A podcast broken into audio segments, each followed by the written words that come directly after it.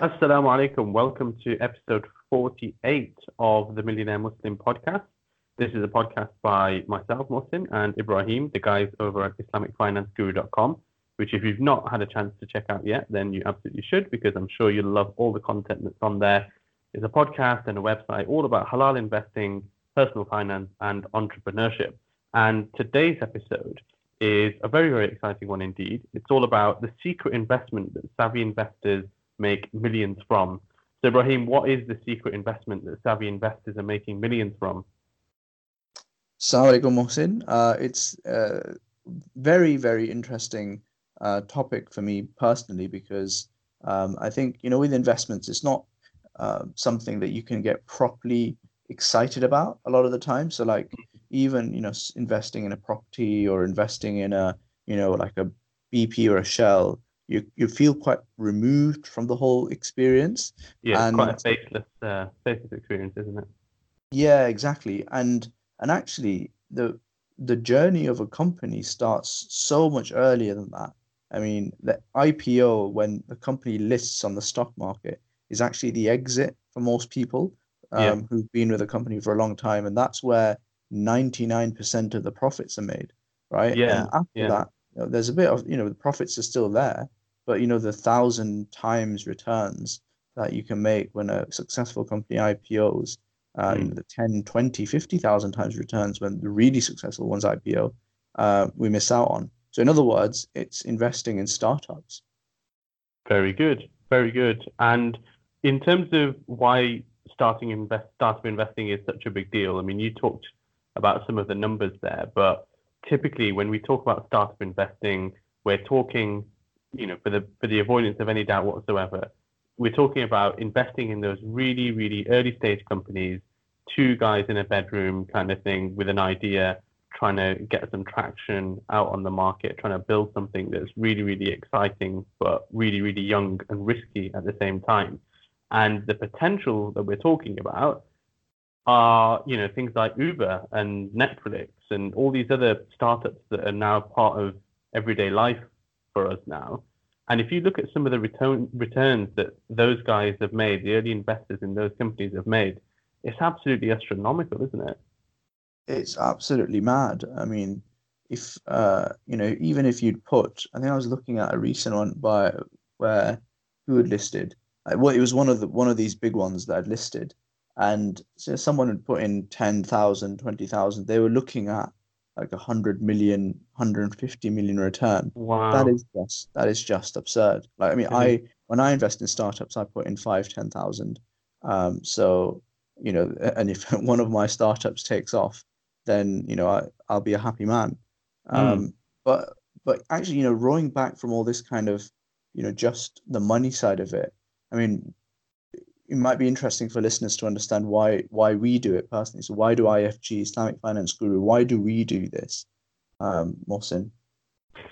So well, for us, our ethos is all about empowering the Muslim community, isn't it? And if you think about one of the key tenets of being able to actually achieve empowerment and uh, status, I guess, in, in society, a lot of that is actually economic. And how do you achieve a lot of that economic power and, and, and wealth, well, a lot of it is actually entrepreneurship. You think about the some of the most influential people across the globe today and how they've enabled that ability to do that.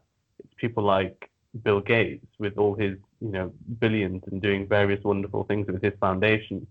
And actually, if we think about the Muslim community, what better way really to make a true and genuine impact than to empower startups so that we can enable people as a whole within the Muslim community. Agreed, agreed completely. And it's also about, you know, just getting that technology as well, right? So if if you think about it, who are the most kind of uh, powerful people in the world? It's the Googles and Facebooks and Amazons of the world, or mm. maybe like you know the Ubers or the SpaceX or those kind of people who have the the IP, the intellectual property, the technology on in their books, uh, mm. in their in their you know companies. And uh, I, I was visiting Zambia recently, and their overall total economy, I think, is something like 20 billion. And right.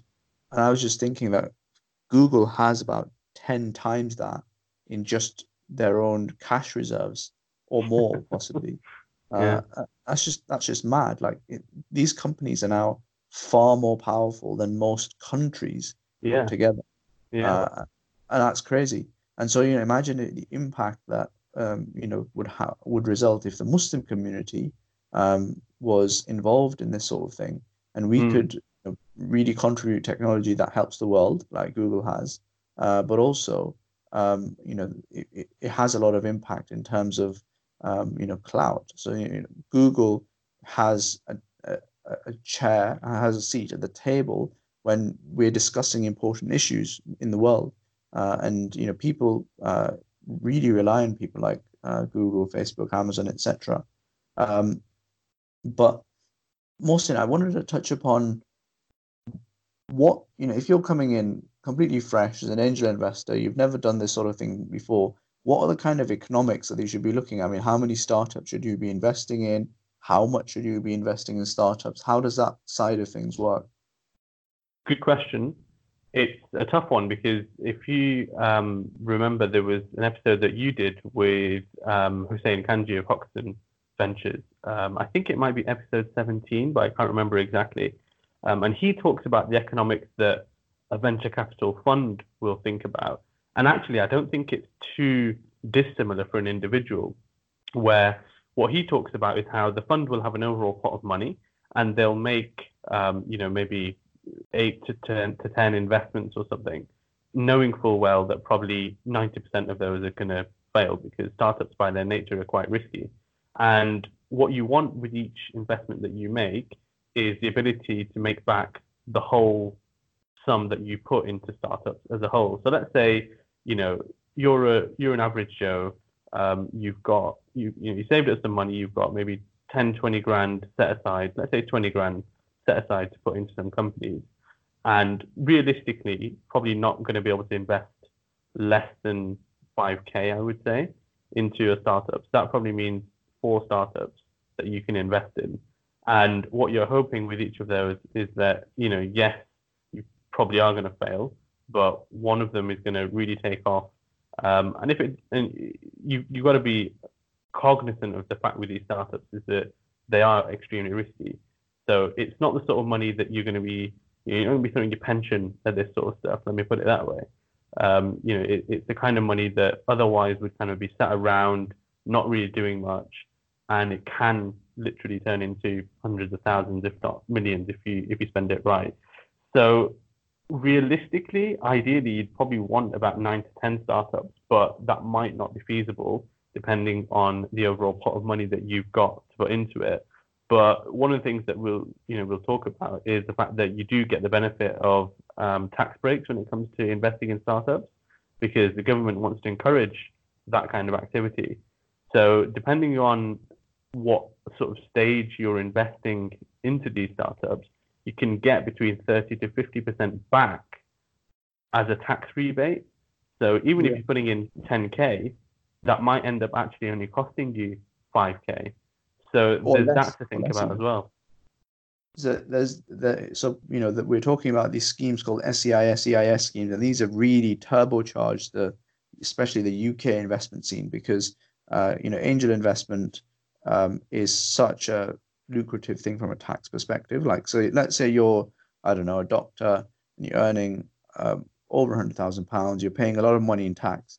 Uh, if you invest, let's say ten thousand pounds into a startup, you will get if you invest in an SEIS approved startup, uh, and every startup gets up to 150,000 pounds in SEIS money, which means that up to 150,000 that's invested in it is I, SEIS approved, and all the benefits of that apply. So you know every startup pretty much will be SEIS approved, and uh, what what that means is you put in 10,000, you get back 5,000 immediately in the first tax year from HMRC as a tax break.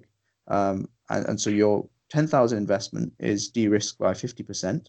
Um, and then uh, you have to hold it at least for three years, and that's fine because you know you should be holding a startup for at least three to five, you know, possibly even more years uh, for for you to realize a return. And then in the you know unfortunate circumstance that a startup might you know fail or go bankrupt or that sort of thing, then you also have another extra 20, I think 20 to 30 percent hedge that HMRC will cover you for uh, in the case of it, you know, completely collapsing, because that's again something they want to encourage, um, uh, you know, startup investing through, and that means that your 10,000 investment is actually really only, uh, you know, you're only putting at risk uh, possibly around 3,000 pounds, which is, you know, absolutely fantastic. And of course, you know, that Especially isn't given say, the upside. exactly, and, it, and that isn't to say that, you know, you're, uh, you are still putting in 3,000 pounds, right? You're still risking something. Um, but, you know, as Mohsin is talking about, if you aim, so the way I approach it is that I aim to try and make uh, one startup investment per month for the next two years. And that'll give me a nice, solid uh, 20, 20 or so startup investments in my, uh, you know, in my portfolio. And, and I, you know, really try to do my due diligence and really try to increase the quality of the startup because, you know, they say 90% of startups fail. But I think 90% of startups um, fail because a whole chunk of those startups aren't very good they don't have the right team behind them. We'll talk about you know what we look for in a startup ourselves in a bit. Uh, but if you can make a quality investment, then you know you're just significantly increasing your hit rate. It's like Hussein Kanji. Um, he is possibly now one of Europe's uh, most successful startup investors at Hoxton. Uh, he was an early investor in Babylon Health, uh, the online GP company. He was an early investor in Deliveroo, uh, he was an early investor in a whole bunch of companies that have now done fantastically well. Uh, and, um, you know, he uh, obviously has a fantastic hit rate. I think it was three out of 17 of his startups did really well. So the, the key thing really is um, to have an overall economic strategy, which is, you know, uh, spread your risk, try and get a pool of startups together, but then also have a great deal flow uh, and have access to the best deals because that's where you're going to increase your percentage of you know being able to succeed. Um, but Mohsin, I wanted to uh, talk a bit a bit about you know the journey of a startup, like the life cycle of a startup, Mm. um, and what's like the difference between angel investing and venture capital investing, and you know what's a VC fund, what's all this kind of what, you know, what, what's all this terminology that people chuck around. Yeah, there is a bunch of terminology in this space, um, and you know, it's like any it's like any field. Law is a bit like that, as we know, where there's a bunch of terminology that actually just means pretty simple stuff. I remember when I started um, my training as a lawyer, um, someone said to me, you know, make sure that all the documents are executed. And I was like, what the hell does that mean? Executed. Mean, you're like Um, that's haram. I don't. I don't. Yeah, allowed. exactly. We, we don't. We, I'm sure we don't allow execution in in this country. Um, and it turns out that an executed document is just a signed document. Well, why can't we just say make sure all the documents are signed? so there's always terminology when it comes to any industry. Uh, and uh, in there, Mohsin, because it's just too opportune a moment to um, not share this. So as a kid, um, I you know I was quite religious as a kid, uh, doing hifz and all that, and uh, some kid, some guy who's a little bit older than me, um, when I was playing cricket at my lo- down at my local cricket club, he was um, he was asking me about um, sex, Right. and uh, and I was like, oh no, it's uh, we don't do it as Muslims, it's haram. He just couldn't believe it. He was like, oh, uh, how does that work then? That's like uh, how not to do that da'wah. I know. He was like, I. I'm I ain't gonna become Muslim if that's the case. But yeah, back over to you um, after that. Unbelievable. Right. So yes, terminology. So there's always terminology when it comes to anything, and you know now now that we've been in this uh, industry for a while, and you know we hopefully we can help to demystify that. So let's start with what they call angel investing and you know seed investing and VC investing. What is that? So angel investing, you know, angels typically most people have heard of the, term angel because of Dragon's Den, and that is actually pretty accurate. So angel investors are typically individuals who are, you know, pretty rich. They know what's what. They know how to interrogate a business. They know what to look for. They've got some pretty good, uh, you know, they might even have a diligence team on their side. Um, but basically, they're just individuals with money that can invest. They are known as angels. Um, and I suppose they're known as angels because they're the ones that are taking probably the most risk because they tend to be coming in at the earliest possible point that a company is actually taking external investment. And then you've got VC investing. And, and typically, Mohsin, how much is that? Like, how much is an angel round? Oh, it just completely depends on the company. Um, so you might have some companies that do an angel round and it's only, I don't know, 100K or something like that. Um, somewhere between 100 and 300K. Um, but, you know, equally, you might get an angel round that is more than that. Um, you know, Yeah. you might have a company that has set aside, um, let's say, half a million or three quarters of a million, um, and they, you know, it's too small to go out to a fund, and they're just going to raise it from either one angel or two or three angels, depending on who who who they actually want and who they can actually get investment from. So I would say I think we've pretty much seen anything from 100k up to about what half a mil. Even 50k for, for a couple of them. Um, yeah, all the way Yeah. up to half a mil. Yeah. So I suppose before, I mean, I guess if you think about the investment stages in in cycles, so very typically, I mean, let's just talk about the life cycle of a startup. So you'll typically have one or two people that will have an idea. They will initially, um, you know, some people make the mistake of getting investment very early, which is wrong in in our opinion. Um, you should always try and get some sort of traction to prove that there is a demand for your product and that there is actually a product market fit for this thing. Um, now, once you know this person or these two people have got that product market fit, typically what they will do is they will say, right, to really scale this, we need a hundred grand in the bank to really just go at it in the in the immediate term. And what they will tend to do at that point is go out to family and friends. So ideally, you've got a rich family, uh, and you can just say, "Please, can I have a hundred grand? Because this is going to be, you know, the next Uber or something." And Daddy will say, "Here's a hundred thousand pounds. Off you go." Um, in most scenarios, that is not the case, of course.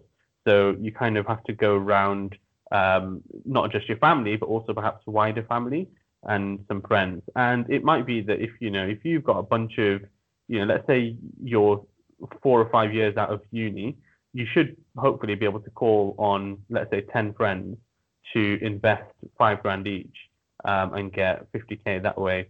So that's typically the very, very first point. It's called a friends and family round. And then after that, hopefully the company's moved on and developed some more, and they say, actually, you know what, this is a real thing now. We need another 300 grand, and we're going to get that. And that's typically where angel investing comes in. So, you know, the company might reach out to some high net worth people and say, please, can we have 300,000 pounds? Then you have, or they um, might come to us. or they might come to us indeed at that point, um, and we can connect them up with some people that we know. Um, and then you have what's known as uh, a seed round. The seed round can be, I don't know, what do you think typically the seed round amounts are? I would say between So half a mil up to about two mil. Uh, so in my head, it's seed round is basically like an angel round. yeah, Uh, they're not they're not dissimilar, and I suppose you can kind of morph the two. It just depends on what the company decides to do. There's no exact hard and fast rules about this sort of stuff. Yeah. Um, But but yeah, I, I would say then uh, a seed round, and that might include some high net worth. It might include some smallish funds. Um, probably typically about up to two or three million at this point in terms of actual cash investment. And then after that, you start going through, you know, terms that you guys might have heard of in the audience, so what they call Series A, Series B, and so on and so forth down the alphabet.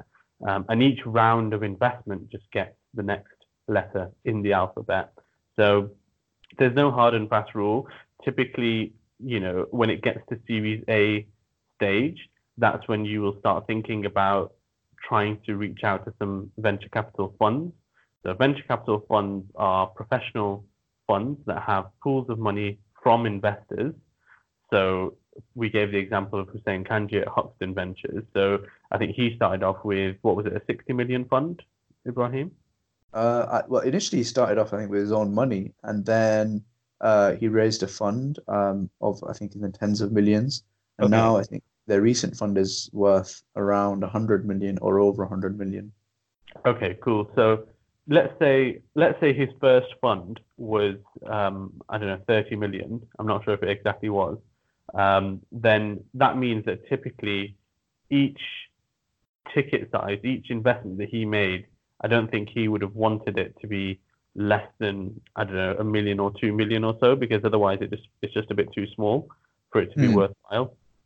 So what that means is that at the Series A stage, you filter out which funds are going to be able to invest in you because for some you might be too small, for some you might be too big. So you have to think about it from that point of view. And then you just go through um, your life journey uh, as a startup, taking investment and using that money crucially to actually grow the company. You know, it's not money that goes in to buy your next Lamborghini or something. It has to go into the company and it's designed to spend on the company as an investment into the business to help make it grow. Um, and Ibrahim, do you want to just talk a bit about because I've talked about the cash investment into the company, mm. um, and we've talked about the various figures that we would look at at each stage. But how do valuations work at each stage? And also, maybe if you could touch upon um, how how difficult it is, especially when you're new to this industry, to get over the fact that an idea is worth probably two or three million. Yeah, yeah. So um, valuations are so one thing to caveat all this by is to say that you know there's there's a startup company and then there's a lifestyle company or there's a company that isn't really suited for external investment. So a lifestyle company would be someone who wants to set up uh, you know a, just a restaurant or a news agent and doesn't want to like expand it or become make a chain or anything like that. They just want to set up a company that does that thing and that's it. That's perfectly fine. Um, and you know you you might want external investment for that but the kind of external investor you want for that would be different to what we're talking about here which is startup funding for typically technology type companies or product type companies that really want to scale and want to get big. So the other thing is that you know startup investing is the kind of thing where um, you know you can make a 10 20 30 times return and you want to invest in companies that can do that. You don't want to invest in a, a guy who's setting up a I don't know a local news agent or something like that where there's definitely a hard cap on the value of your investment because that's a waste for you because you only have a limited amount of money to put in. You want to put that money into something that has the potential to make a massive return. Yes, it's higher risk, but then the, the point is, and this is where the economics of it comes in, the point is that if you do 10 investments and of that, five of them are these kind of two, two times, three times investments, where you're not going to make a massive return, and five of them are going to be you know really high risk ones, then even if all five of your two to three times ones come off, and a couple of your um, I don't know, a couple of your um, other three, three or four of your other ones are duds, and one of your um, you know ten times returns ones comes off. Overall, because you know you're looking at it in the round, um, your ten investments will over a course of ten years make you probably less than three times return. And that's not good enough because, uh, you know, three times return should be something that you should aim for as a minimum from startup investing. Reason being that, you know, if you just put your money into property or stock markets or something like that, you're going to make annually about eight to 10% return. And that compounded over 10 years is about three times return for your money. So that's what, the, you know, the, the golden number that you should be aiming at.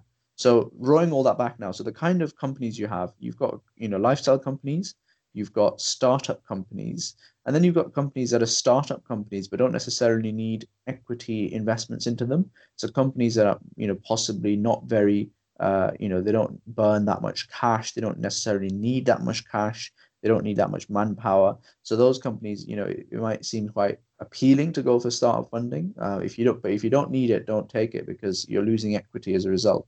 But to actually answer your question, Mohsin, uh, kind of valuations we're looking at, um, at seed round, you're probably looking at anywhere between half a million to one and a half million.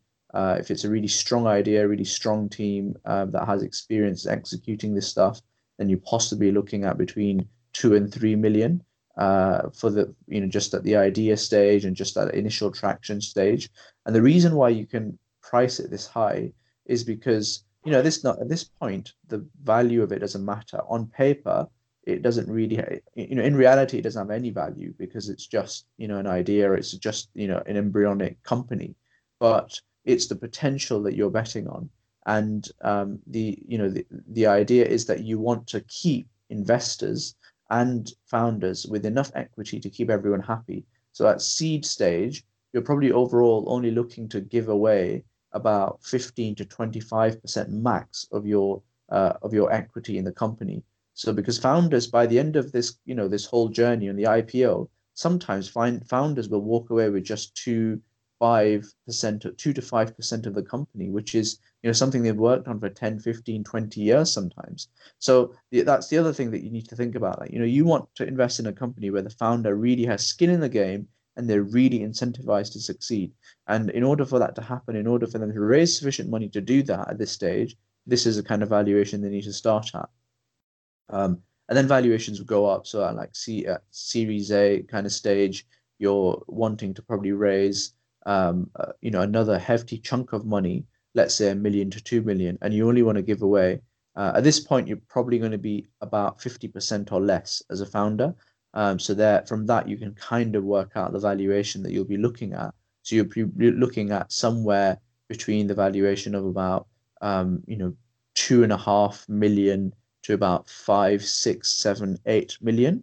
Um, and then once you get into the Series A, Series B, like C- Series C, serious money, then you're probably going to be looking at a valuation of something like 10 to 30 million. Uh, and then it just keeps on going up, and you you know you'll start raising more and more money and as a result, you need to have your valuation as higher to give away a relevant amount of equity for that. Um, mm. But Mohsin, what do we, you know, rolling it all back now, what do we actually look for in a company when we're investing in a company? Very good question. Um, it's something also, we've. I mean, w- actually, what what do IFG do in all this as well? We probably should explain, you know, what, yeah, what we're. Let's, let's touch on that. Um, so before we get into that, I just want to actually uh, compare this to a previous podcast that I did, I think a couple of weeks ago now, about small business investing. So, small business investing is what Ibrahim was saying about lifestyle companies. You know, small-ish companies. I mean, you can you can grow them. Um, you know, if it's a shop, you might open another you know another shop or two, but it's never going to be this kind of big, massive billion-dollar company. Um, so it's very different world that we're talking about uh, when it comes to startup investing and when it, when it comes to small business investing. Like I said in the small business podcast, you can pick those companies up sometimes for like two times net profit. Um, that's a very, very different world from this. And the reason the valuations are so different is because exactly because of the potential. Um, and frankly, when it comes to startup investing and valuations, it really doesn't matter that something, uh, you know, a founder is valuing his business at 5 million when you think it's only worth 3 million or 2 million. Because frankly you're not in this for you know a 50 or 100% return. You're in it for you know 10 times 20 times 30 times 50 times 100 times return. So you know what's a few million between friends when it comes to valuations in startups?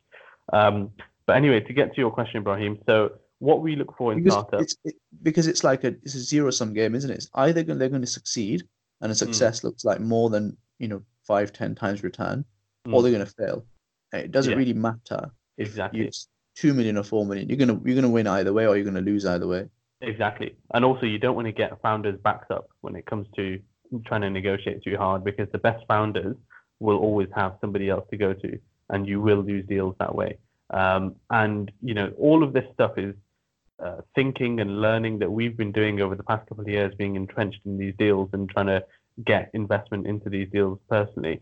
And it's a very, very different world to, you know, negotiating on a property or negotiating on a small business or something. It's, it's just very, very different. And hopefully we can share some of those insights.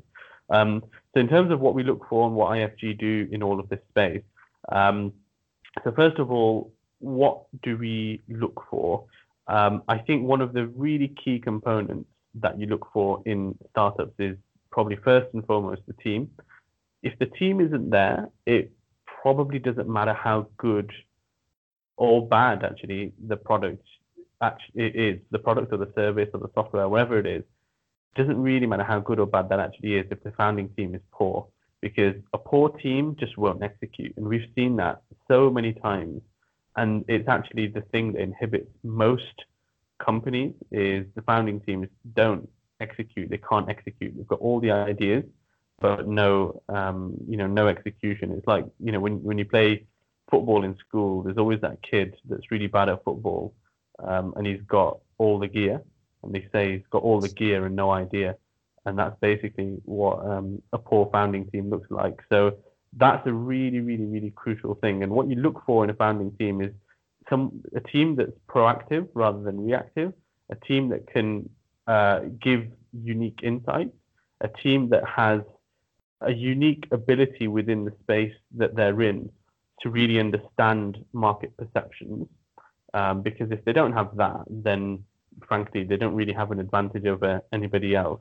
And ideally, I think what's also quite nice that we found, Ibrahim, is that if a team has actually been involved in a startup before uh, or done something pretty entrepreneurial before, that helps a lot because they've been there and done it. They probably know what failure looks like. They've learned some lessons. You know, people look at failure as a bad thing, but actually, when it comes to startup founders, I think failure is not a bad thing at all. So long as it's evident that they've learned their lessons, they know what to do better this time around. Um, and you know, there's a stat that most successful startup founders, I think, are in their early 40s or something. And mm. there's a good reason for that, and it's because experience teaches you a hell of a lot. And um, so, yeah, the founding team is really, really important. The other really, really important thing that many people just fail to acknowledge when they're looking at uh, a startup investment is you need to have product market fit, especially when you're a small investor and you're probably investing pretty early on. You know, an idea is fine. You can have a prototype in your hand that looks absolutely fantastic, but has the team actually been out there in the market selling this thing or selling this service or whatever it is? And have you got evidence of people taking their wallet out for this thing? Because if that isn't there, then you don't have a business, I'm afraid. And the third thing that I'll say is there needs to be the element of scalability because that's what differentiates a true potential billion dollar company versus just a lifestyle company or a good medium sized business because you won't make the sorts of returns that we're talking about unless this has the potential to be a billion dollar company. And the way you think about that really is just basic. Well, it's not basic, but it, you, you're kind of guesstimating about what the total addressable market is here for this thing. And does this have the ability to really shake up that particular industry? So if you think about Netflix as an example, Netflix as an early assumption would have said, right, if we get this right, then potentially we've got the whole world. I mean, everyone watches TV, so we've got the whole world to target. But if your idea was, I don't know, um, targeting people who make doors, I often refer to doors in my podcast because it's the thing that's to my right hand side. Um, if your startup is something, is a service that targets specifically people that make doors, well, that's great, but there aren't that many people that make doors across the world. So it's unlikely that you're going to have a billion dollar company on your hands. So just really kind of basic understandings of world, um, I suppose, economics and buying economics helps you in terms of trying to figure out the total addressable market. Any other thoughts, Ibrahim? Yeah, agreed on all those things. So I think to summarize what you said, you you said the market needs to be big um, you said the team needs to be strong. You said that there needs to be a product market fit, as in, you know, there needs to be a prima facie case for that product, that thing that they're selling. Uh, you know, there needs to be a demand for that. And uh, the only other thing I would add to that is that there needs to be some level of uh, defense here. There needs to be some level of like a moat-like quality, mm. some level of a potential to become a monopoly, because um, that's where the mega returns always are, where you can conquer a market and become a monopoly. Hmm. And mm. uh, in in this market, wherever there's money to be made, um, the the monopoly always ends up taking all of the profits. So um, think about, uh, let's say Google uh, in the search engine space. It's just really hard to think about a company that's going to knock Google off that top peg. Uh. I know there's a well, even, like, even Microsoft can't do it with Bing. So exactly. uh, Microsoft has its own monopoly in, in their own space, but mm. to knock another monopoly, it's incredibly hard. And the, and the reason is because so you're looking at three, roughly three kinds of monopolies or roughly three kinds of uh, big defenses that will just make it very hard for anyone to compete with you. Number one, it's network effects. So when you get to a certain scale and you have a certain amount of users, a certain amount of traffic, a certain amount of other people. So like in the case of Google, everyone's on there searching and all the companies are on there uh, advertising, right? So when you've got that kind of ecosystem, it's just very difficult for a company to come along and say, I don't want to go on Google, I'm going to go on DuckDuckGo or Bing or something. Uh, even though those guys still get billions of searches a month, but Google gets like trillions of searches a month. It just makes sense for you to go there, and there's a big pull. So network effect is really important, and Facebook is another one, right? Why did Facebook succeed, whereas MySpace didn't? Part of the reason is because Facebook got to a critical mass, where so many people were on there that you just had to join Facebook rather than anyone else. So mm-hmm. network effects is really important. The other kind Amazon's another good example of that, where yeah. you know you've got a, a, business that doesn't actually do anything fundamentally exciting. They sell stuff. Um, how you know it's incredible, frankly, how they've achieved what they've achieved. Agreed, agreed, and and because they've got that great platform, great footfall, um, mm. every every vendor wants to go there and sell their stuff there. Yeah. Uh, so uh, so that's one. The other one is IP. So you need to have really, if well, you don't need to, but if you do have really strong intellectual property, great technology that will take a lot to re, you know reproduce uh, from scratch elsewhere, then you know you're onto something because people it will be difficult for people to be able to compete with you on that. And again, the likes of Google have that with their uh, search engine um, tech in the back end, or people like um, uh, you know, even Babylon Health, for example, because of the stuff they've done working on this technology. They've got a great product there. Uber have, uh, you know, a great, you know, technology, but even more than Uber, perhaps someone like Tesla have, have strong technology that makes their, you know, defense really strong. Um, the and the other um, thing that I would say uh, is economies of scale. So if you can see, you know, Tesla is a great example of this. Yes, uh, when you're producing batteries and when you're producing these car parts at scale, you can really drive the cost down. And when you drive the cost down, you can a make a bigger margin and b bring the product into the market market range of your average consumer.